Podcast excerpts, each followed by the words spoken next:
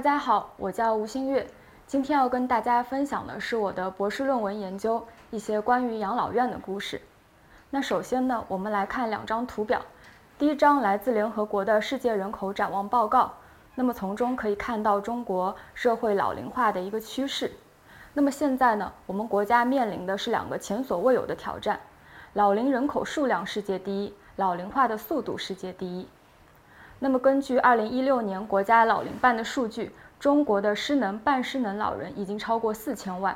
对于这部分的家庭来说，专业的长期照护是一种刚需。那么，第二张图是一九九零年代以来中国养老服务床位数的一个变化。那么，现在养老院的定位已经不再像过去那样是救助三无老人、无保护的社会福利机构。而是面向大众，尤其是广大城市中产阶级，提供商品化的养老服务。那么在其中呢，民营养老院的占比超过七成，是当前提供养老服务的一个主力。那么当前呢，中国的机构养老服务，它还处于一个不断的规范化和专业化的过程当中。不同地区、不同定位的养老院之间差异非常的大。我们既可以看到在北上广等一线城市当中那些很高端的养老机构。也可以看到，在广大农村地区，那些设施简陋、几乎没有照护服务的农村敬老院。那今天我要跟大家分享的呢，是苏南一个县级市的养老院，我把它化名叫永安市。我想它代表的可能是中国广大三四线城市基层社会的一个样貌。那二零一六年呢，我在永安市的一家民营养老院开始我的田野调查。在我去上班的第一天，护理员阿姨就带我去换上了这样一身白大褂，看起来就跟医生的白大褂一模一样。这就是他们呃工作的一个制服。换上这身衣服出来以后呢，大家都默认了我是新来的阿姨，也有的称我为小阿姨，所以我就非常容易的进入了他们的生活。那养老院里面的世界其实分成两个不同的部分，一到四楼是双人间，住的是轻度失能的生活可以自理的老人。那这些老人呢？他们的生活也比较丰富，有的从家里带来了电子琴，有的呢会聚在一起呃打牌打麻将，也有的老人进去以后呢开始找对象。那老年人表达感情的方式其实非常的质朴，比如说经常找某个老太太聊天，关心她的身体健康，呃或者把家人送来的水果跟点心分给她一半。那么五到十楼呢，住的都是重度失能的老人，需要二十四小时的密集看护。那么我们也可以看到，他的房间也更像医院的病房，每一张护理型的床位四面都有围栏，为的是防止老人掉下去。床头呢会有个人信息的小卡片、呼叫铃，然后像氧气瓶啊、轮椅啊、坐便器，然后吃饭的小桌子都放在这个床的四周。那么，当一个老人生活不能自理或者出现失智的症状的时候，他就得从楼下升级到楼上。那我在养老院当中认识了七十五岁的老韩，其实以他的年纪在养老院里面还算是年轻的。那么老韩原本一个人住在农村的老家，因为一次脑梗造成半身瘫痪，他城里的两个女儿就把他送进了这家市区的民营养老院。每个月的床位费、护理费、啊饮食费加起来大概是三千多块钱，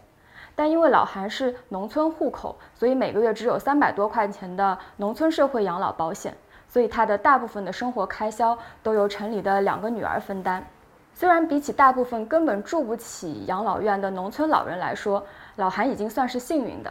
但他总是对城乡养老金的巨大的不平等耿耿于怀，比如他常常跟我念叨。为什么城里人的退休工资可以是我的几十倍？那么他也对养老服务的市场化颇有微词，比如说，从前作为一项社会福利事业的养老，现在为什么成了一门赚钞票的生意？那么正是因为老韩这些呃社会洞察跟朴素的正义感，让我跟他成为了朋友。但是也因为常常批评体制，呃抱怨养老院当中的管理，他就不太像其他老人表现的那么温顺服从。这也让他逐渐成为了一个不太受欢迎的人，比如说护理员阿姨不太愿意主动跟他闲聊天，那么同房间的老人也会悄悄叮嘱我说不要多跟他讲话，担心他太过反动会影响我的前途。因为老韩在养老院当中越来越没有朋友，他也就更加依赖于向我倾诉，即便在我的田野调查结束以后，他还是会常常给我打电话。不变的主题有两个，第一个是向我抱怨，呃，养老院里面的生活；第二个是催我找工作。那么养老院里面的生活看起来衣食无忧，但老韩自己却并不满意。他常常跟我说，他是花了钱来劳改。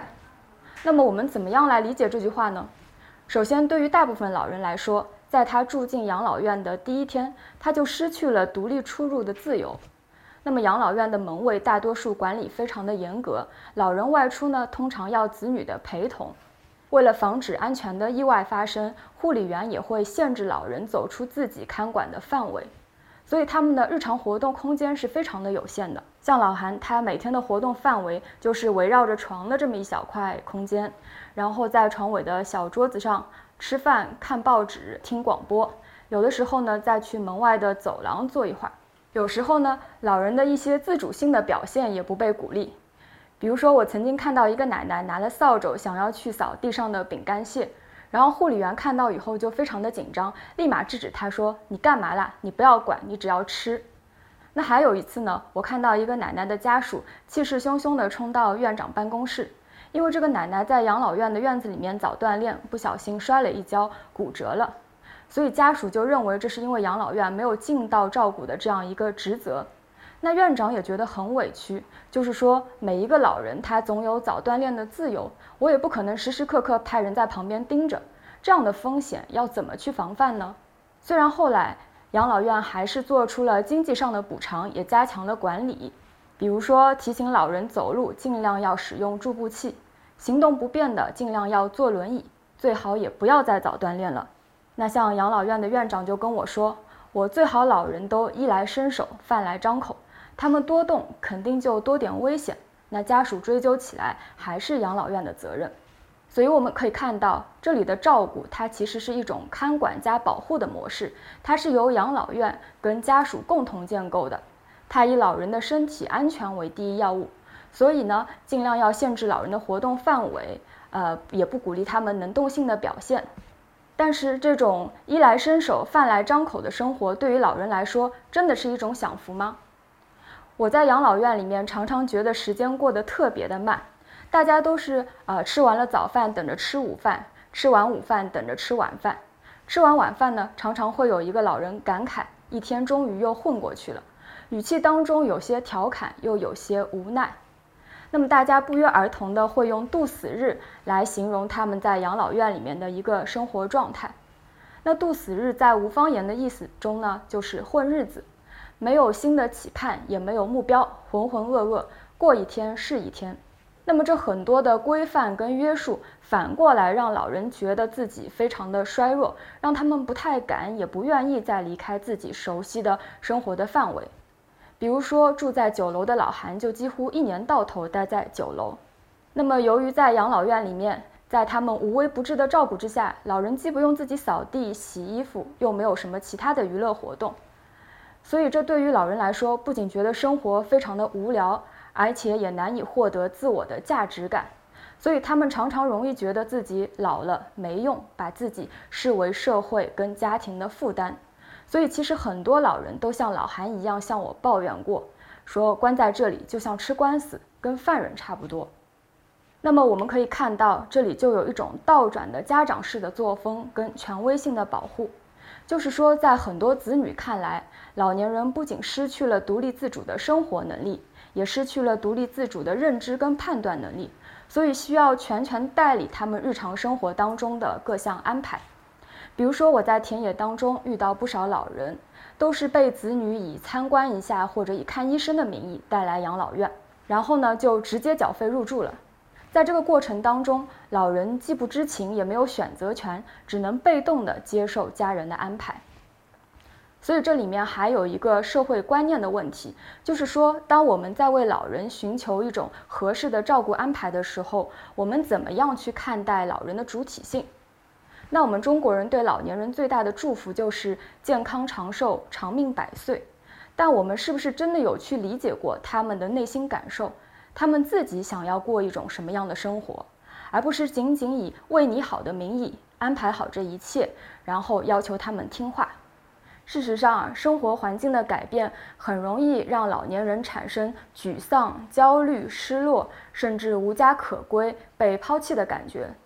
那么，研究也证明，比起那些主动入住养老院的老人，这些被动入住的老人，他会更加难以适应新的居住环境。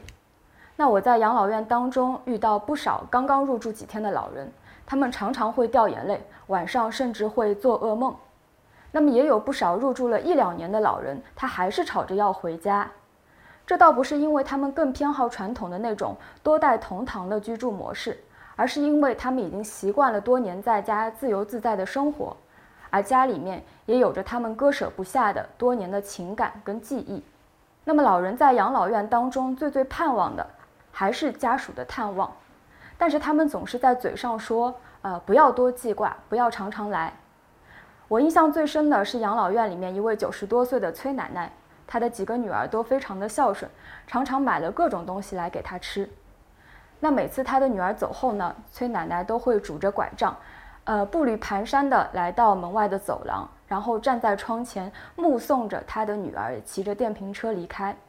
另外呢，我也发现，在前来看望的家属当中啊，常常是女儿会用一些具体而微的方式来表达他们的孝心。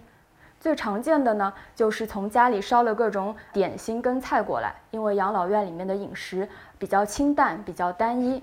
那另外呢，他们也会常常帮老人洗脸、泡脚、剪指甲、擦身子。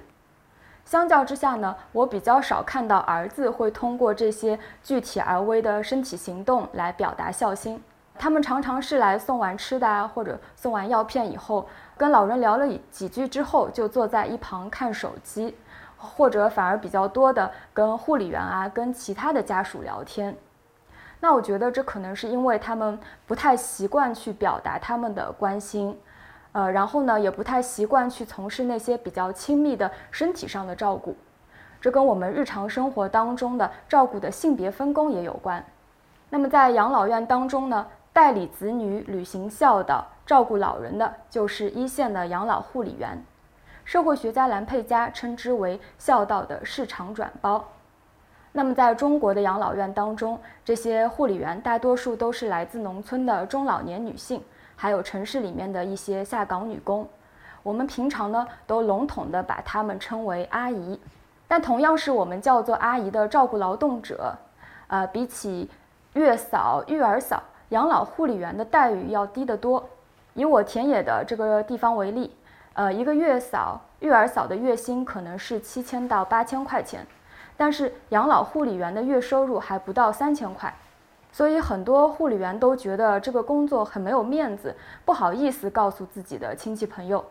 那像我认识的一个阿姨，至今都跟她乡下的亲戚说她在城里做裁缝。那么其实护理员，呃，还是把照顾老人当做一个比较低端的、比较肮脏的工作。一方面是因为他们每天要帮老人呃洗澡啊、换尿布，不可避免的要接触老人的身体乃至排泄物；另外一方面呢，照顾老人也常常会让我们联想到旧社会当中的呃佣人、老妈子。那么在中国传统文化当中，这种伺候、照顾他人的劳动，常常会意味着一种比较卑下的社会地位。那平时呢，的确也有不少呃家属跟老人会表现出颐指气使的态度，让阿姨觉得自己不受尊重。那么从养老院的角度来看，对阿姨日常工作的考核最重要的标准就是干净跟没有味道。所以阿姨们的日常劳动主要围绕着的一个任务，也就是清洁。一方面呢是维持老人身体的清洁，所以要及时帮他们更换尿布，呃擦身子。另外一方面呢，就是维持养老院当中环境的整洁，所以要经常扫地、拖地、开窗通风。那么在这些清洁工作当中，最重要的、最繁重的就是处理老人的大小便。那么很多重度失能的老人都需要阿姨把他们从床上啊、轮椅上抱起来，然后慢慢的扶到旁边的坐便器上。因为无数次的重复把老人抱起身的这个动作，对于很多阿姨来说，呃，肌肉拉伤、腰部扭伤都是非常常见的职业伤害。那还有很多无法起床的老人，阿姨每隔两三个小时就得给他们换一次尿布。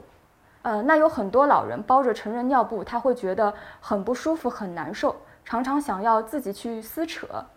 呃，那还有一些老人，他会因为大小便失禁而感到挫折、羞愧，所以总是想要自己去清理，那么反而容易把大小便沾染到整个床铺。所以很多护理员阿姨都向我抱怨说，这个工作又臭又脏，最最低等。刚去的几天呢，很容易会有放弃的念头。但是他们常常又觉得，他们这个年纪的人，更确切的说呢，是他们这个年纪的乡下人。没读过几年书，又没有什么技能，所以只能来做做这样的工作。那这里面呢，就有一种认命的态度。那这造成的一个后果就是，虽然我们的社会对养老护理员的需求越来越大，但是养老院一直面临着招工难的问题。像一家养老院的院长告诉我，一方面呢，社会对这个工作还是有歧视的眼光在里面；另一方面，待遇确实也不高。所以现在来应聘的百分之九十九都是来自农村的年纪比较大的阿姨，年轻人根本不愿意来做这样的工作，所以实际上都是老人在照顾老人。那么阿姨们每天的工作都在面对着现实生活当中的肮脏以及社会意义上的肮脏，所以他们很容易产生一些负面的情绪，然后会把这些负面的情绪发泄到老人的身上。比如说，我有一次看到一个护理员陈阿姨正在把赵奶奶呃从床上抱起来，那这个赵奶奶呢已经失去了生活自理能力，体型又比较大，所以陈阿姨是气喘吁吁的，几乎是连抱带拽的把她搬到了轮椅上。那这个时候赵奶奶看着我就说：“要是这个妹妹来抱我是抱不动的。”那陈阿姨呢突然非常大声地斥责她说：“你想得好，人家是大学生、博士生。”人家出去是要当干部的，他们年纪轻轻的会到这里来做这种活，只有我这种年纪的人才来弄弄你。那么我们可以发现，这段话，呃，一方面当然是陈阿姨对于工作、对于老人的抱怨，另一方面呢，也是讲给我听的。那在她看来，照顾老人显然是一个比较低下的、比较肮脏的工作，是她这个年纪的人才会去做的。而作为研究者的我，代表的是高学历的，未来可能也会有比较高社会地位的年轻女性，所以我的在场反而让她把对工作的抱怨，把对社会不平等的怨愤一下子就爆发了出来。那么我们可以想象，假如这些阿姨既没有办法从工作当中获得自我价值感，也没有办法获得来自他人跟社会的尊重肯定。那么，在一个不断循环着这种负面反反馈的工作环境当中，她就很难自发地产生同情跟关爱，而只能以言语上的抱怨来表达他们的不满。在日常的照顾工作当中，护理员们要面对的第二个心理上的门槛就是性别带来的麻烦，因为我们知道，大部分的护理员都是女性。对于他们来说，这可能是人生当中第一次需要面对接触来自陌生男性的身体，因为要帮他们洗澡啊、换尿布、擦身子。那么，这种性别跟身体界限的逾越，很容易带来羞耻跟畏惧的情绪。那么，有的时候也会带来一种道德上的肮脏感。像我认识的一个顾阿姨，她回想起自己第一次帮男老人换尿布的场景，仍然非常的难堪。她说。哎呀，那个难为情，实在是难为情，家里面的人一个都不知道的。问起来呢，我就说送送药片，擦擦脸。那差不多要一个月左右的时间，护理员阿姨才能够逐渐克服这些呃尴尬羞耻的情绪，把它作为一种标准化的劳动。但是呢，的确也会有一些男老人表现出来一些类似于性骚扰的言语跟举动。比如说大谈特谈自己的风流史啊，呃，或者在口头上占一下阿姨的便宜，或者在洗澡的时候故意去摸一下阿姨的身体。那这跟我们以往的想象不同，因为中国社会通常会把老年人，呃，跟和蔼啊、慈祥、威严这些形象联系在一起，通常会把他们想象成没有性的，也没有欲望的。但是在养老院当中呢，由于这些老人呃相对远离了从前的生活环境和社会关系，他们不用再受到以往的身份跟道德规范的约束，他们不用再扮演某人的爷爷或者某人的父亲，所以反而可以相对自由的去展现他的欲望。那么从中我们也可以看到老年人对于情感跟身体亲密性的渴望。那么在照顾当中呢，第三个麻烦就是去照顾那些失智的老人。这几年来呢，有很多护理员跟家属都在那边讲说，不知道为什么现在的老年痴呆越来越多。那我们通常所说的老年痴呆，它其实并不是衰老所带来的一种正常的退化，而是一种疾病现象。最常见的呢，就是阿兹海默症，占所有失智症的六到七成。那么其他呢，还包括路易氏体失智症、血管型失智症等等。那么由于老年痴呆这个名字所带有的贬义色彩，近几年来我们国家也在积极的推动它的科普跟更名运动。代之以阿兹海默症或者失智症这样的说法。那么研究显示啊，呃，失智症的患病率它是随着年龄的增长呈指数增长，每增加六点三岁，罹患失智症的概率就要增加一倍。所以呢，失智老人的增加其实跟我们社会老龄化程度的加深有关。当前啊，很多养老机构出于一个安全责任的考量，会拒绝接收这些失智老人，尤其是公立的养老院。由于他的床位供不应求，所以会反过来选择那些身体状况比较好的老人。而民营养老院为了要提高自己的入住率，所以呢就成为了接收呃失智老人还有重度失能老人的一个主力，但也因此增加了护理员的照顾的负担。比如我在养老院当中，常常会看到护理员阿姨像对待幼儿园的小朋友那样去哄那些失智的老人。有的时候呢，要和颜悦色的，比如说乖囡囡，快点睡，或者说呃快点吃，跟那个老太太比赛。有的时候呢，要假装生气恐吓他们，比如说不要哭了，再哭去喊护士给你打针了。那么在照顾失智老人的过程当中，最容易引起争议的还是对于他们的约束的问题。每当我在研讨会上放出这张老人被绳子约束在椅子上的照片的时候，大家的第一反应都是觉得老人很可怜，觉得养老院怎么这么冷血，这么残忍。但是呢，在这个最直接的情绪反应之外，我们还是应该去思考一下养老院的照顾环境的现实。事实上呢，在当前呃养老院当中，按照它的照顾比，像在这样的护理型房间，一个阿姨要同时照顾房间里面的五到六名失能的老人。那么，为了保证照顾的效率，他不可能时时刻刻都把注意力放在一个人的身上。那么，当他帮其他老人呃穿衣服、喂饭的时候，一旦有一个失智的老人不小心摔倒或者伤到自己，机构跟护理员都要承担最直接的责任。所以，为了避免安全的风险，也为了保证照顾的效率，约束就成为了养老院当中一个通行的保护的手段。那么，从这两张照片呢，我们可以看到约束手套的样子。像这边还会有一根绳子把手系在床栏杆上。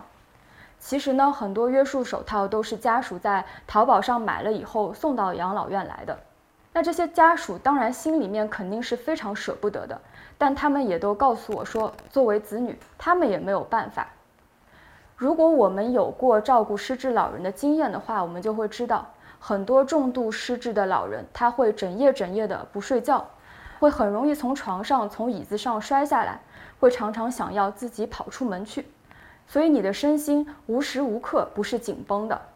然后你的整个家庭的工作生活节奏都有可能被打乱。其实很多家属也都是在长期的孤立无援、心力交瘁的状况之下，才会选择把老人送进养老院。所以呢，他们也都很明白、很体谅阿姨的难处。眼下为了老人的安全，好像只能如此，也没有其他更好的方法。所以呢，约束失智老人，他看起来是一个照顾方法的问题，但他同时也提出了一个重要的伦理的问题。也就是说，当一个老人他失去了理性的思维能力，失去了语言的沟通能力，当他被界定为失智的时候，他好像就在一定程度上失去了作为一个完整的人的身份。那么，是不是为了他的安全，呃，我们就可以合理的限制、剥夺他的一部分自由和权利？比如说，把他绑在椅子上，关在房间里；比如把他讲的话都当成胡言乱语，无视他的要求。那么，这些限制跟剥夺的合理的界限在哪里呢？它会不会演变成一种暴力跟伤害呢？二零一八年，我的外婆在一场手术之后，呃，陷入了谵妄。短暂的入住了当地的一家护理院。可是外婆在入住之后啊，不仅精神恍惚，身体也越来越衰弱。那在我妈妈一次偶然的检查之下，才发现护理员阿姨为了不让她在夜间哭闹，偷偷给她服用了过量的安眠药物。在我后面的访谈之中，才发现其实为了减轻照顾的负担，给失智老人服用安眠药是不少养老院当中呃通行的一个潜规则。那么近年来，我们在媒体上也可以看到不少养老院的看护虐待老人的新闻。比如说，二零一四年，辽宁沈阳一家敬老院给老人喂安眠药拌饭，导致老人摔倒，生命垂危。二零一七年，安徽灵璧一家敬老院的老人被工作人员用鞋底扇脸。二零一九年，网络上曝光了一则视频，广东惠州一个九十五岁的老人被护工扯着头发拖行。那么，其实我们可以从新闻媒体、社交网络上看到不少这样的新闻。国内有，国外也有。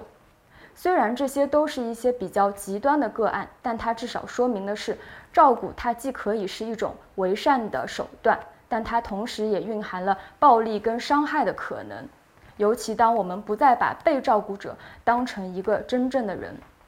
那么我们怎么样去避免照顾当中的这些伤害，追求一种更好的照顾呢？